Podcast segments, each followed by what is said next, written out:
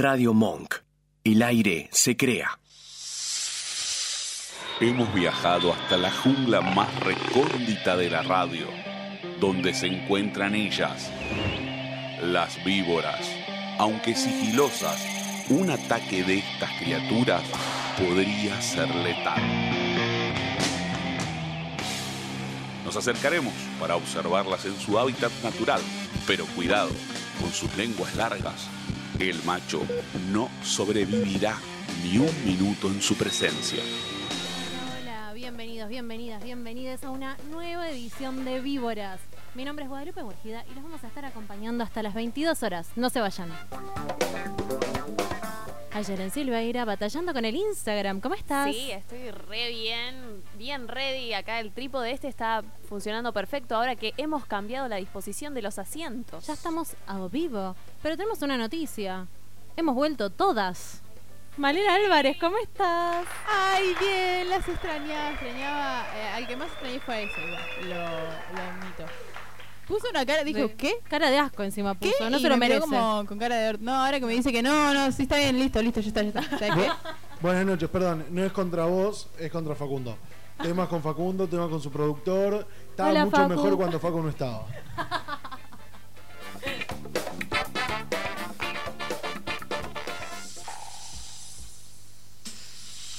Seguinos en Víboras Radio en Instagram y Facebook. Víboras Radio en Instagram y en Twitter, Radio Víboras.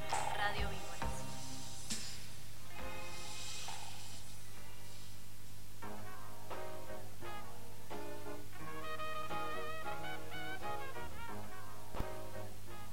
El día en que sea posible que la mujer ame, no en su debilidad, sino en su fuerza, Que no escape de sí misma, sino que se encuentre a sí misma. Que no se limite, sino que se afirme. En ese día, el amor se convertirá, tanto para mujeres como para hombres, en una fuente de vida y no de peligro mortal.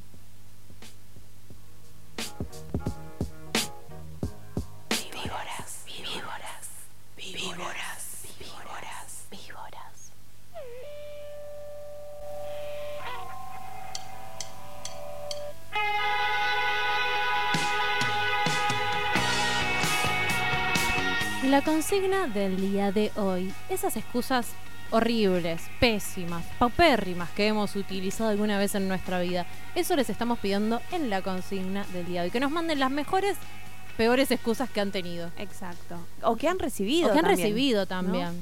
Efectivamente, chicas, ¿tienen alguna? Es que cuando pensé en malas excusas, lo primero que pensé fueron excusas que yo recibí, no excusas malas que digo. Mis excusas siempre son buenas. Ah, sorry, Siempre disculpa. tengo buenas excusas. Así cualquiera. Eh, yo tengo una amiga, no sé si me estará escuchando ahora, ¿Decimos el nombre que, o no, no? que se sienta aludida porque se va a hacer cargo sola si lo está escuchando.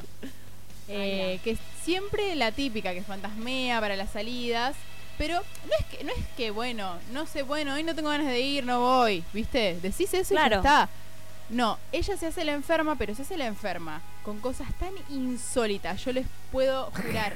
O sea, Me duele no el pelo. falta tanto. En una eh, había inventado que tenía una infección urinaria que estaba, Ah, dijo lo que estaba en el hospital, dijo de todo. Pero aparte, Ah. ¿qué cosa que vos decís, bueno, inventaste tanto que te, te creo, no te puedo no creer. ¿Qué- ¿Quién inventaría todo eso? Y al final me entero por la hermana que era mentira. O sea, ¡No! es real esto. ¿Por qué mentiste tanto, Gigi? ¡No hacía falta! Pero cosas así inventaba. Indignadísima. Un montón, Hasta que bueno, un día le descubrimos y fue re Gigi, no me, decí que no, no querés venir, por favor. Por Dios. favor, no sigas enfermando familiares, no te enfermes vos, dale, ya Claro, está. ya está. Déjala ahí. ¿Usted ayer en Silveira? Yo, ¿sabes qué? Excusas que he dado yo, no sé si son buenas o malas. en realidad, lo son. A mí no me gusta hacer que la otra persona se sienta mal. Entonces, si le puedo evitar, o sea, como no. El sufrimiento. Sí, no, pasa que tengo que estudiar, Ah. tipo, la manera de dejar es como, no, tengo que estudiar, tengo mis amigas y la verdad que tengo tiempo solamente para pasar con la gente que quiero. Y a vos no te es quiero. Esa es la típica. esa es la- Chan, chan, escuché chan. todo. Mi amor es el mar. tipo, yo soy esa, es como porfis, no quiero lastimarte, pero no. Pero no, no. Hasta así aquí no. llegamos. ¿Vos, Guada? Yo, me, me hizo acordar Male a una que hizo una amiga que no quería ir a mm, un evento porque era mm, una cosa medio no nos gustaba mucho el estilo, a lo que no sabía cómo cancelar en el mismo día porque ya se había comprometido a sacar fotos. Mm. Entonces, accidentó a su papá. No. No. Y supuestamente su padre estaba internado, entonces ¿quién te va a decir que no vayas, que vayas igual al laburo a sacar Ah, un montón? sí, a mí una vez me dijeron que habían chocado al tío y que tenía que cancelar porque, bueno, eh, tenía que salir porque nadie más se podía quedar con el tío, todo. Y yo, bueno, no pasa nada, Está cero drama, andá. Pero después me metió la misma excusa y se había olvidado que ya me lo había dicho. Es como, ¿el mismo tío? De vuelta. ¿Cuánto Ah, no, sí, pasa tío? que. no, no, bueno. Es un inconsciente tu tío, Claro. Que aprenda a manejar. No, y después yo tengo una muy muy pedorra que es eh, me duele la panza, me duele la cabeza, es la típica. Bueno, pero eso me es la parece. típica. Esa es de éter. Esa es de éter. No, pero me parece algo como más factible. O sea, una, una excu- excusa así norm- es mucho más normal, qué sé yo. Sí. Cuando exagerás y te inventás algo tan fuerte como que, accidentaron a tu tío, vos tenés que ir a la casa. Bueno, tiene que ser verdad, esto no lo Claro, voy a hacer. no, enfermar no a te voy a terceros, jugar. enfermar a terceros no está bueno. No, además, ¿para qué caretearla? Si no querés ir, no querés hacer algo, ya está, Sí, yo, decilo. yo he acerado mucho a salidas con chabones que no tengo ganas. Es como, ah, me arrepentí, ¿qué hago? Me, me duele la cabeza, chao. No. No, y bueno, eh, eh, duele menos creo que decir que te duele la cabeza que no te quiero. es un poquito más dulce. Bueno, Chiquis, entonces, ¿usted, las excusas Ezequiel, tiene como- alguna excusa? Ezequiel Goldfried. Eh, sí, una fue insólito. Igual no fue en una excusa para salir con, con alguna chica o en una relación. Fue con unos amigos que en un momento me convocaron para algo medio falopa, no importa, larga historia en ese momento. La cosa es que no podía contar dónde estaba. Oh. Porque me llamaban a mí específicamente de mi grupo. Entonces era como con otra gente y era como un crecimiento personal. bla, bla, bla. Eh, la cosa es que me llaman, porque nos íbamos a juntar con mis amigos del ¿Estabas grupo. en una reunión de Herbalife? Decilo. No, no, no, no, no. Los grupos del- de la sinagoga donde iba yo, que después terminé siendo coordinador de educación no formal, Sí. a mí me convocaron un año antes que al resto de mis amigos. Ah. Yo todavía hacía el curso y me llamaron para ser coordinador.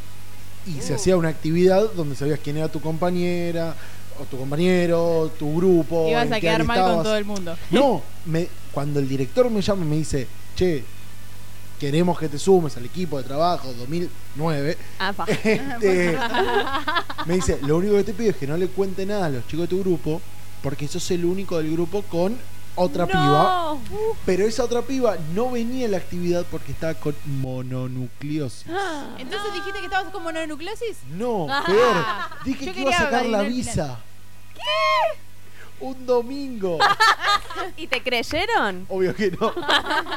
Pero no se me ocurrió otra excusa. No, igual, ojo, Chabón. en esos Había momentos. tantos tíos que podías accidentar. No, me da mucha culpa accidentar familia. La Es realidad que es, da esa. culpa. ¿Usted, Facundo Botiuk, tiene alguna excusa paupérrima? Hola, buenas noches chicas, ¿cómo ¿Qué están? tal? El productor Eh, estrella. Brillante. ¿Cómo? Brillante el Sí, productor. hoy. sí, Lo ese llenamos se de enojó conmigo glitter. recién porque le Brillando llené la con cara de glitter.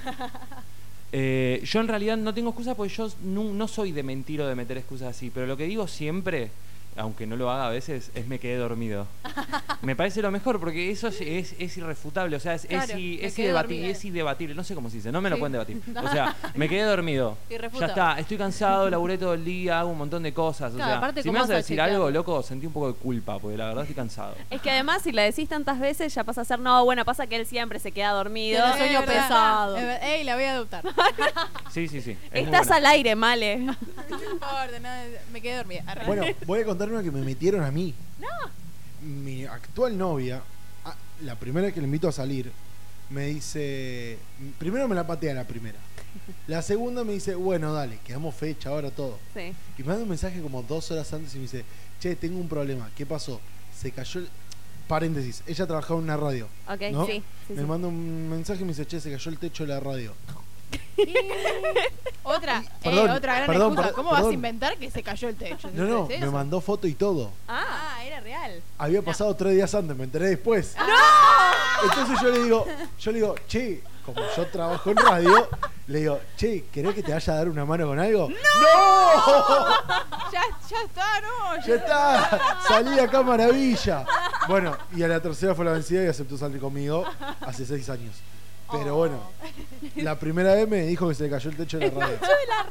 Bueno, pero tenía pruebas, o sea, estaba re comprometida Sí, con esa me mandó excusa. fotos de tipo el- todos los equipos con tipo la losa del techo arriba, todo lleno de polvo. Yo dije, bueno. pobrecita, ¡Pobre Ángel! claro. Yo Te quise ser una ayudo. persona encima. No, bueno, no salió. No, no. Fue maravilloso. Creo No, que es la que ganó bueno. todo eso. Igual ojo, porque hay veces que las excusas pueden ser reales, no hace falta mentir. Pero es como que todo tipo excusa y como, bueno, esto que no es tan verdad. Claro. Así que vamos a estar leyendo sus excusas en arroba víboras radio.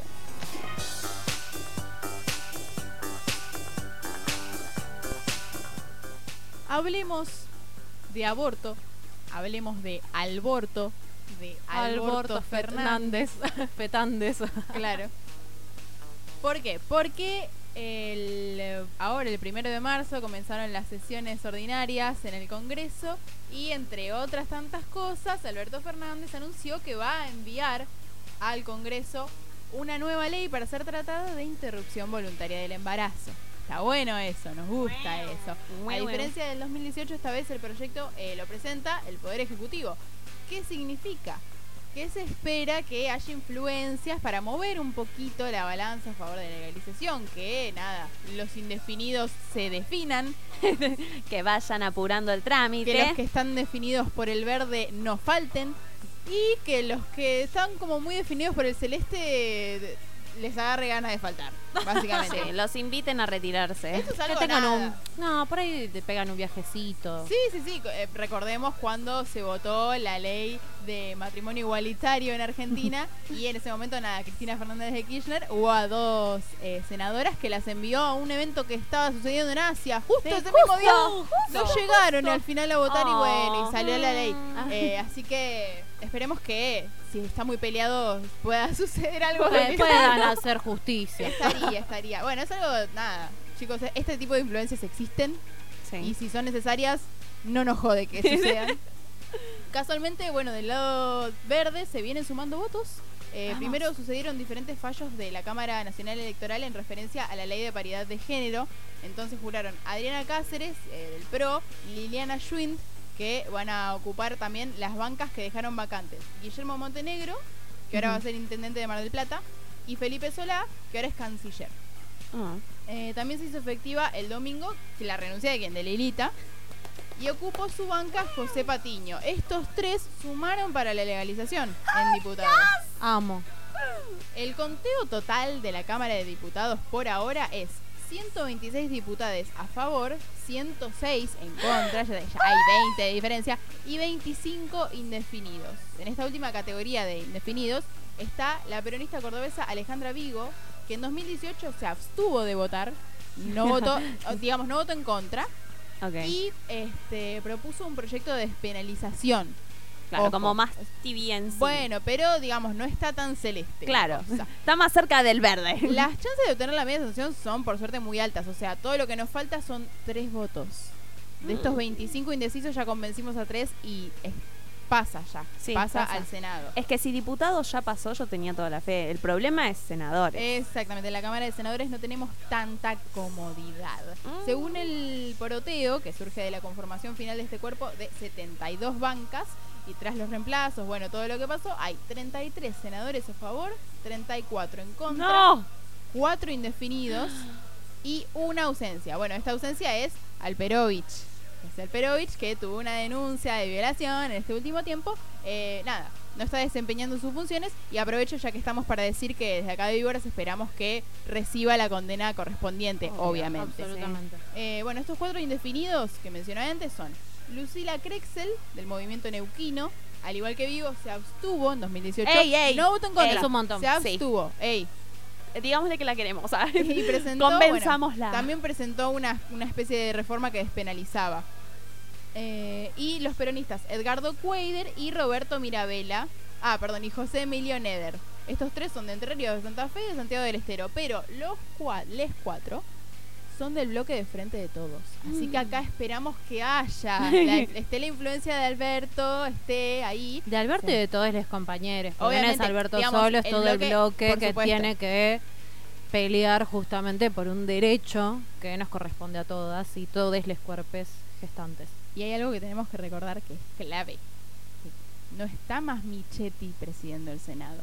Está Cristina presidiendo el Senado. Presidenta. Entonces, ¿qué es lo que sucede? Si ¡Ay, hay un el voto! desempate, si hay un desempate, Cristina desempata. Amo. Nos faltan Al ángulo, al ángulo. Amo, amo, Nos amo. faltan ahí un par de votitos. Así que yo veo que yo lo veo muy prometedor. Ojo, realmente. la última vez nos había salvado la Pampa con diputados, que estaban completamente pañuelo celeste y fue como que Sí. cambiazo. Así que también podemos tener esa fe que los 34 senadores haya algún La Pampa. Un lapampazo. Este es el panorama para el Congreso en el tratamiento de IBE 2020. Esperemos que finalmente sea ley. Oye, Wada, ¿qué vamos a hacer esta noche? Lo mismo que todas las noches, Aye. Depredar al macho.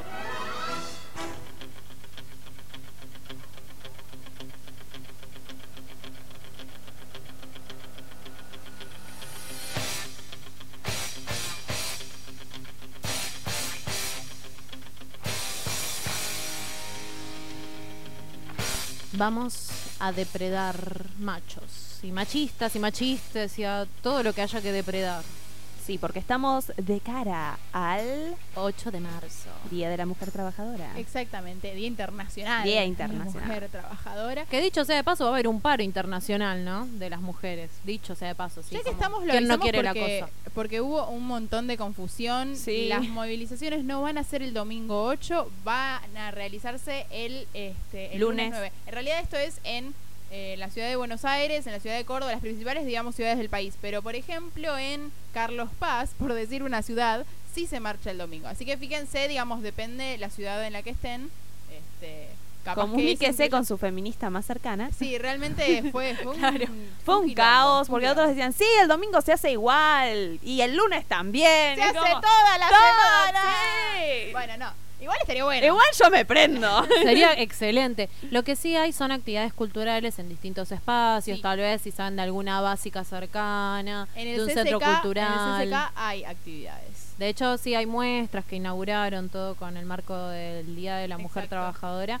Y también, fíjense, tal vez en la Plaza del Barrio, alguna agrupación, Exacto. haga algún cine debate. Todas estas actividades las est- están haciendo, pero los militantes de territorio. No Claro. está enmarcado en el paro. La gran movilización no va a ser el domingo, El domingo. digamos. Claro. Eh, pero bueno, cuando se acerca ¿no? esta temporada, me parece que también es como que hay un aluvión de, de dudas, de eh, comentarios erróneos, ¿viste? ¿Pero le tengo que decir feliz día o no le tengo que decir feliz día? viste que ya no se le puede decir nada. Pero yo le compro un chocolate, desagradecida. La flor, la flor se la doy, la flor no se la doy, la flor. Ay, a mí, a mí las flores me gustan. Las feministas, yo si no quieren flores, no me representan. Porque las flores son de la feminidad.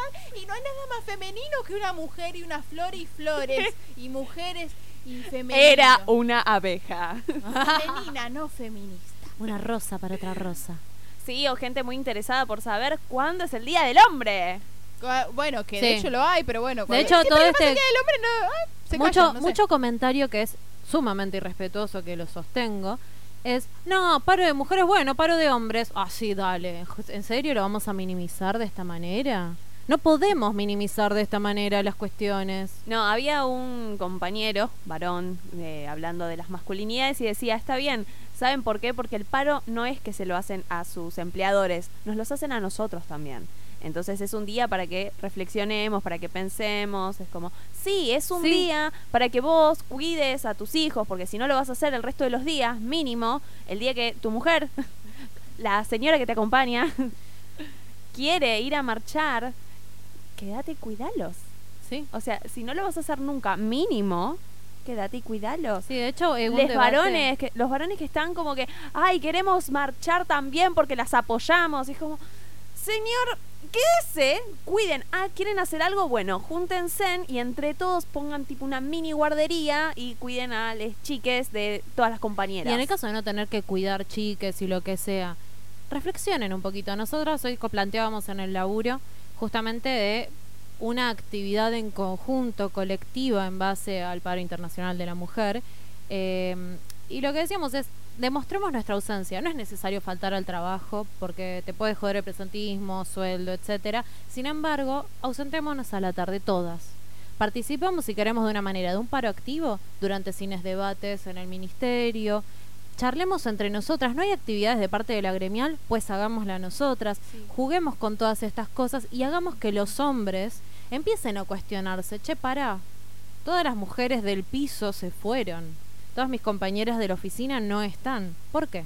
O en tu casa, esto de, che, yo todos los días me rascaba el orto mirando la tele por dos horas y de repente estaba la comida. ¿Qué pasó que hoy no está? ¿Por qué no que- está la comida? Tengo que cocinar, maldita sea. Pero, viste, cosas mínimas así, obviamente nada. eh, no, no te estamos pidiendo que te echen del laburo porque, bueno, a veces se puede No. complicar. Este, pero cada una, desde el más mínimo lugar que, que pueda, hacer este paro y que se note su ausencia, digamos. Seguinos en arroba Víboras Radio en Instagram, Radio Víboras, Twitter y Facebook Víboras Radio. Víboras Radio. Mensajitos, mensajitos. Acá eh, nuestro oyente Fendondo dice que la peor excusa que tiene él es, mi viejo tenía un compañero de trabajo que siempre faltaba e inventaba una excusa. Un día no fue a laburar porque dijo que se había muerto la madre. Los compañeros compraron una, una corona y se la enviaron al domicilio y los atendió la madre. Hay un fantasma. ¡Un montón! Excelente, excelente. es un montón. Sol sí dice. Que mi perro estuvo vomitando y que no lo podía dejar solo para no ir a estudiar a la casa de un compañero. Pobre perrito. Pobre Perry. A ver, más mensajitos. Bueno, eh, Jime Pupi tiró varios. Me olvidé la billetera, no tengo plata, estoy seco, seca, después eh, después se van de vacaciones a Cuba, dice. Claro, después estoy seco. Y bueno, qué sé yo. Elu dice, tengo que estudiar. Coqui Cam nos dice, la compañera del planeta de las simias, las peores excusas son a mí misma. No tengo zapas para correr, por ejemplo. Ror Rosis dice, hace frío. Y después en verano te veo poniendo Team Invierno. De hecho, chicas, algo que dijo Coqui ahí, la excusa para con uno mismo es la peor. Porque te autoconvences de que no puedes hacer algo que es mentira. Es, Es para, verdad. Sí. para sacártelo de encima y no sentir culpa. No, hoy, hoy la verdad estoy bajón, no puedo. Hoy no puedo. Ay, no. Así no. Mil Wasn't dice, en una cita, mi mamá tiene que salir y me pidió que le ayude con lo que se va a poner. ¿Qué? ¿Qué tiene que Perdón, eh, pero es excelente. Pero que le tiene que subir el cierre, no sé. Puede La tiene- ser. la tiene que ayudar Mirá con si todo. va de vestido y va de largo. Es ¿Qué sé verdad, es buena. ¿Qué vestimenta sale Pa- esa mujer? aparte, es muy dulce, me quedé con mami. Porque la estaba ayudando, pues no se podía, pues no sé. Pero igual todo bien, pero qué chica joven deja de salir con un chico que le gusta porque la va a ayudar a la mamá ponerse Sí, no. Más, Tengo- yo te perdón, amo, pero, Tengo el pero no lo retruco de haría. esa. ¿Qué? ¿Por qué no salimos después de que salga tu vieja? También, O sea, claro. que tu vieja te ayude Te a espero, ¿sabes? Claro. Uy, acá, acá hay una excusa muy buena que es de la voz de antes del final de Paula Chanta, que dice, cuando termino el partido de TEC, voy. Uh, no iba más. Nunca, nunca, ya está, Es nunca como- más. Es como el Monopoly. El Monopoly, claro, yo pensé al toque con esa. Eh, Yausha Decoraciones dice, no me dan las cuentas, no puedo aumentarte, mi jefa. Que, que bastante Yo pensé común que me ibas a bancar un poco más. No, yo no puedo, no, llego justo, ¿eh? Justo, me tengo que ir a. Disney con mis hijos, pero si no, te juro que te pagaba el 5%. El programa de hoy, como hemos dicho, es temático en relación al 8 de marzo, en relación a toda la lucha feminista y puntualmente cómo la vivimos nosotras, las compañeras argentinas. En el recorrido que elegí hoy para conversar un poco con ustedes, chiquis, es justamente el proceso en nuestro país del feminismo. El feminismo es un conjunto de teorías sociales y de prácticas políticas en una abierta oposición a las concepciones del mundo que excluyen a la experiencia femenina de su horizonte epistemológico y político. Es decir, buscan y luchan la inclusión de la mujer en todos los espacios políticos, sociales, culturales y discursivos también, porque ahí también está la epistemología de la exclusión de lo femenino. Me parece importante hablar de eso, como que ay, porque lo que, como la manera en la que decimos las cosas no es tan importante. Y Claro. sí. Y ahí también tenés actualmente, trayéndolo a nuestro tiempo presente, el debate de con qué lenguaje vamos a hablar. Claro. Si el lenguaje inclusivo es el correcto, no es el correcto, ¿por qué? ¿Está visibilizando a las minorías o está invisibilizando a las mujeres? Todas esas cuestiones están alrededor de los debates y de las luchas que tenemos nosotras y nosotres. El feminismo en Argentina tiene un concepto que en su génesis es un feminismo que siempre optó por luchar por el bien común, por el conjunto de la sociedad. No es un feminismo individualista en su esencia el que se rigió en nuestro país. Hay muchos tipos de feminismos, feminismos libertarios, feminismos burgueses, feminismos socialistas, comunistas, anarquistas. El que fundó dentro de nuestra sociedad el debate e hizo que las mujeres empiecen a cuestionarse las opresiones fue el que busca el bien común.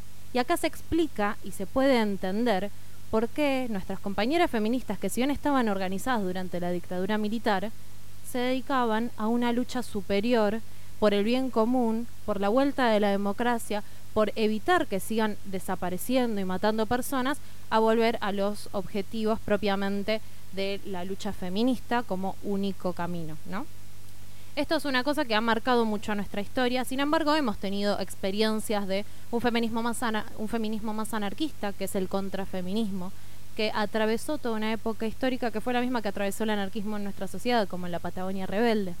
En aquellos años donde han llegado todos los eh, extranjeros, los inmigrantes, con sus formaciones políticas, sociales, ideológicas y culturales de Europa, que dentro de ellas estaba el anarquismo muy presente y ahí también empezó a haber una corriente anarquista que se eh, estableció en nuestra sociedad. Por eso hoy en día tenemos un debate tan plural entre nosotras. Eh, y una cosa muy interesante en nuestra historia, que es la parte que siempre más me divierte en la historia, el peronismo. El Qué raro. ¿Por qué me divierte tanto? Porque es un proceso muy rico y muy complejo. Porque si bien el peronismo no era feminista y Evita no era feminista porque no se reconocía como tal, ni luchaba de esta manera, sin embargo, sus formas de laburar, de trabajar la inclusión de la mujer, la contención, etcétera, está ligado al feminismo maternalista. Es que ya eh, medio medio capaz rebuscado lo que voy a decir, pero ya una mujer que salga del lugar que se le impone y empiece a cuestionar cierto tipo de cosas y vaya para adelante y lo haga por su cuenta, porque lo de Vita fue bastante por su cuenta, eso es feminismo. No, más allá de cómo lo llames. Sí, igual eh, acá me estoy, eh, voy a aclarar el marco teórico con el que me basé, es eh, entrevistas, conferencias y textos de Dora Barrancos. Es de donde parte de la base. Y ella misma afirma, Evita nunca fue feminista, ni, ni lo sería en lo discursivo en aquella época, si se hubiese juntado con estos grupos feministas. Pero el peronismo, más allá de no ser una cuestión embanderada de esos derechos, fue el que hizo que la mujer tenga mayor participación política dentro del arco político Claro. y que sea el país con mayor participación política dentro de Latinoamérica. Entonces por eso me parece tan maravilloso y divertido este proceso para poder pensar cómo también desde las políticas estatales, sin necesariamente ser, eh, como decimos ahora con Alberto, el feminista del año, se preocupa en promulgar y que se den estos espacios de debate, de derechos y de ampliación de De derechos ampliación, para claro, de ampliación de derechos. todas las personas eh, que habitan nuestro territorio. También, otra cosa que es muy interesante es que si bien las socialistas como Alicia Moró de Justo, entre tantas, tantas otras compañeras de la lucha feminista, no estaban a favor del sufragio femenino en los términos que los planteaba el peronismo. Y acá también tenemos que ver este momento dentro de nuestra historia, cómo empezaban a tensionar los intereses partidarios, los intereses sociales, culturales, y cómo las luchas se fueron modificando y hoy en día todas las compañeras feministas reconocen a Evita como una gran luchadora de los derechos.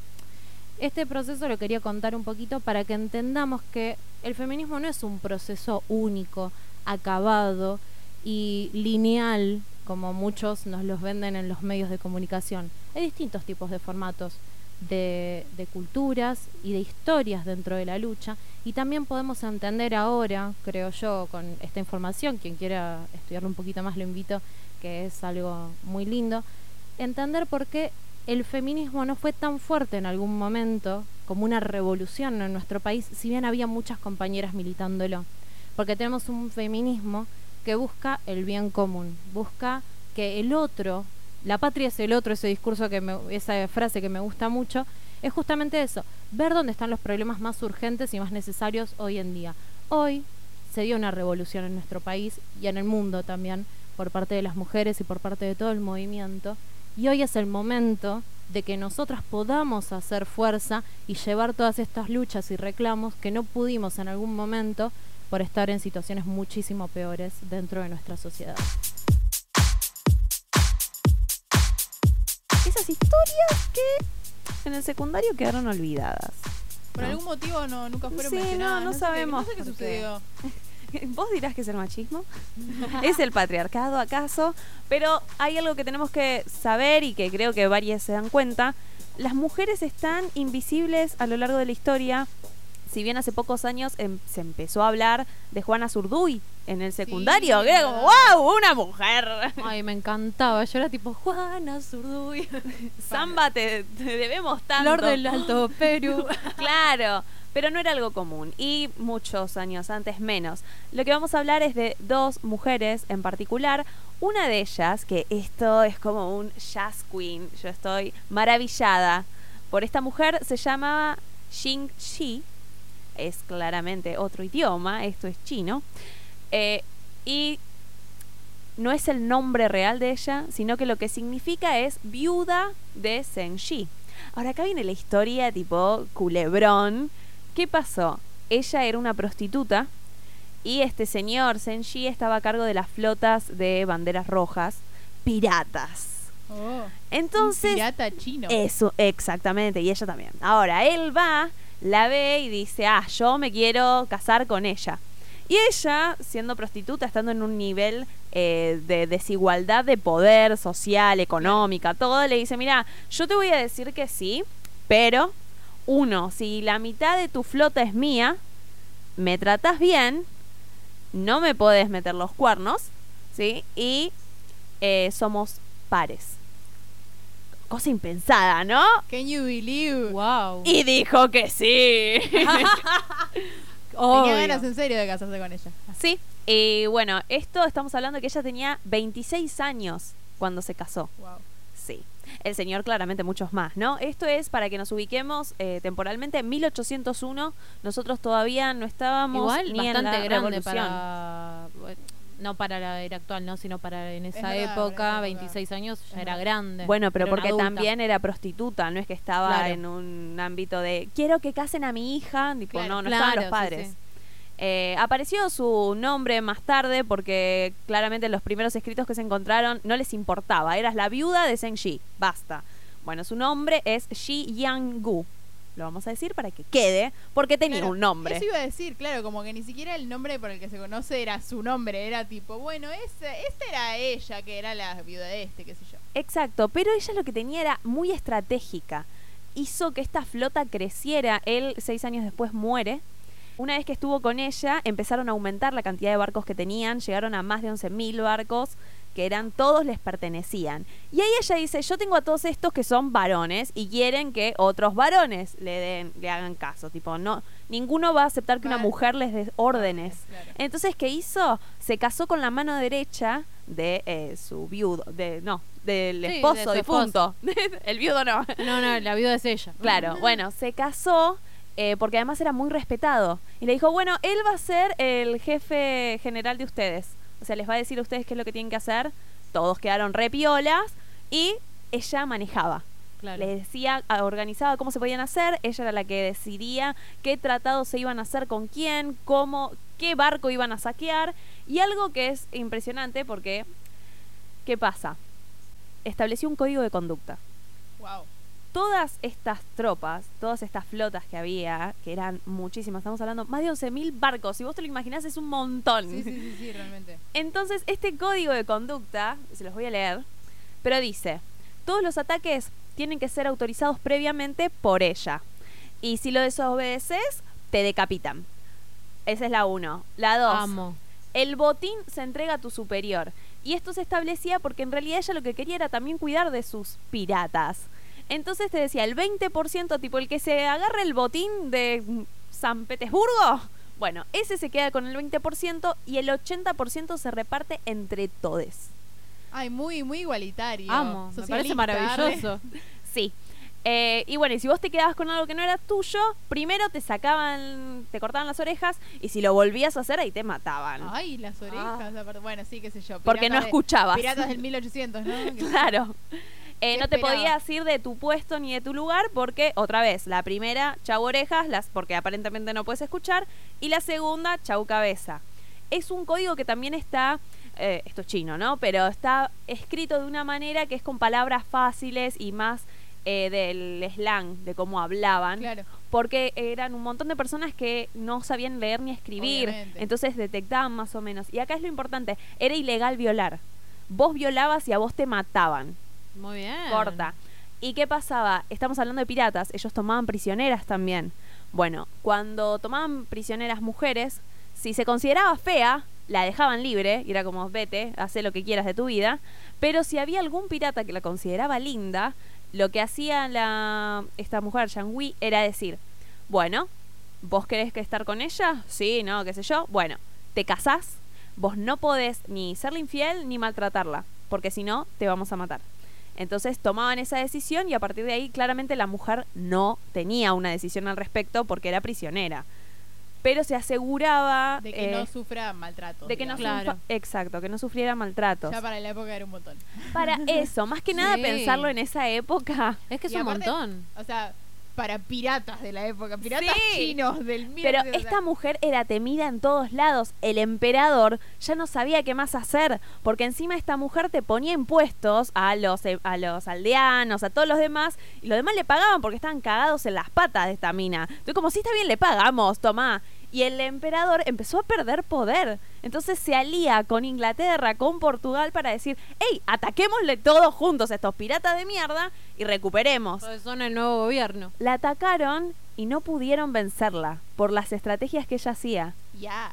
Entonces, ¿qué hizo el gobierno? El imperio chino dijo, ¿saben qué? No podemos vencerte, no nos podemos unir, así que les vamos a dar un perdón y todo lo que ustedes hayan ganado se lo pueden llevar tranquilamente. Se les aseguraba cuidar a los piratas que tuvieran menos recursos, se les aseguraba una casa y un lugar a donde vivir y ella se podía retirar con todo el botín sin que nadie eh, la acusara de nada.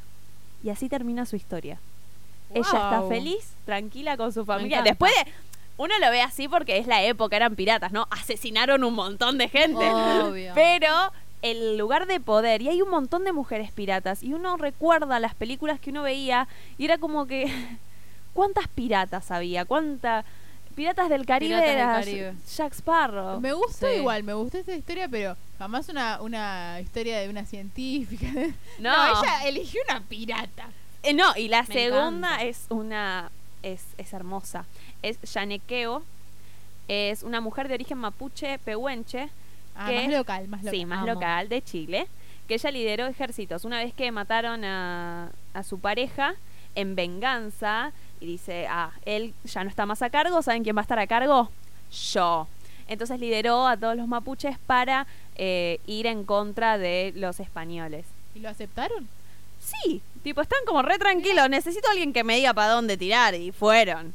Eh, lo que sí dicen es que si bien dentro de la comunidad mapuche es alguien reconocido y la saben, saben su nombre y todo, a nivel histórico eh, cambian los nombres. No es siempre el mismo nombre. Entonces es como que algunos decían que podía llegar a ser un mito, pero para la comunidad ella es tan real como vos y como yo.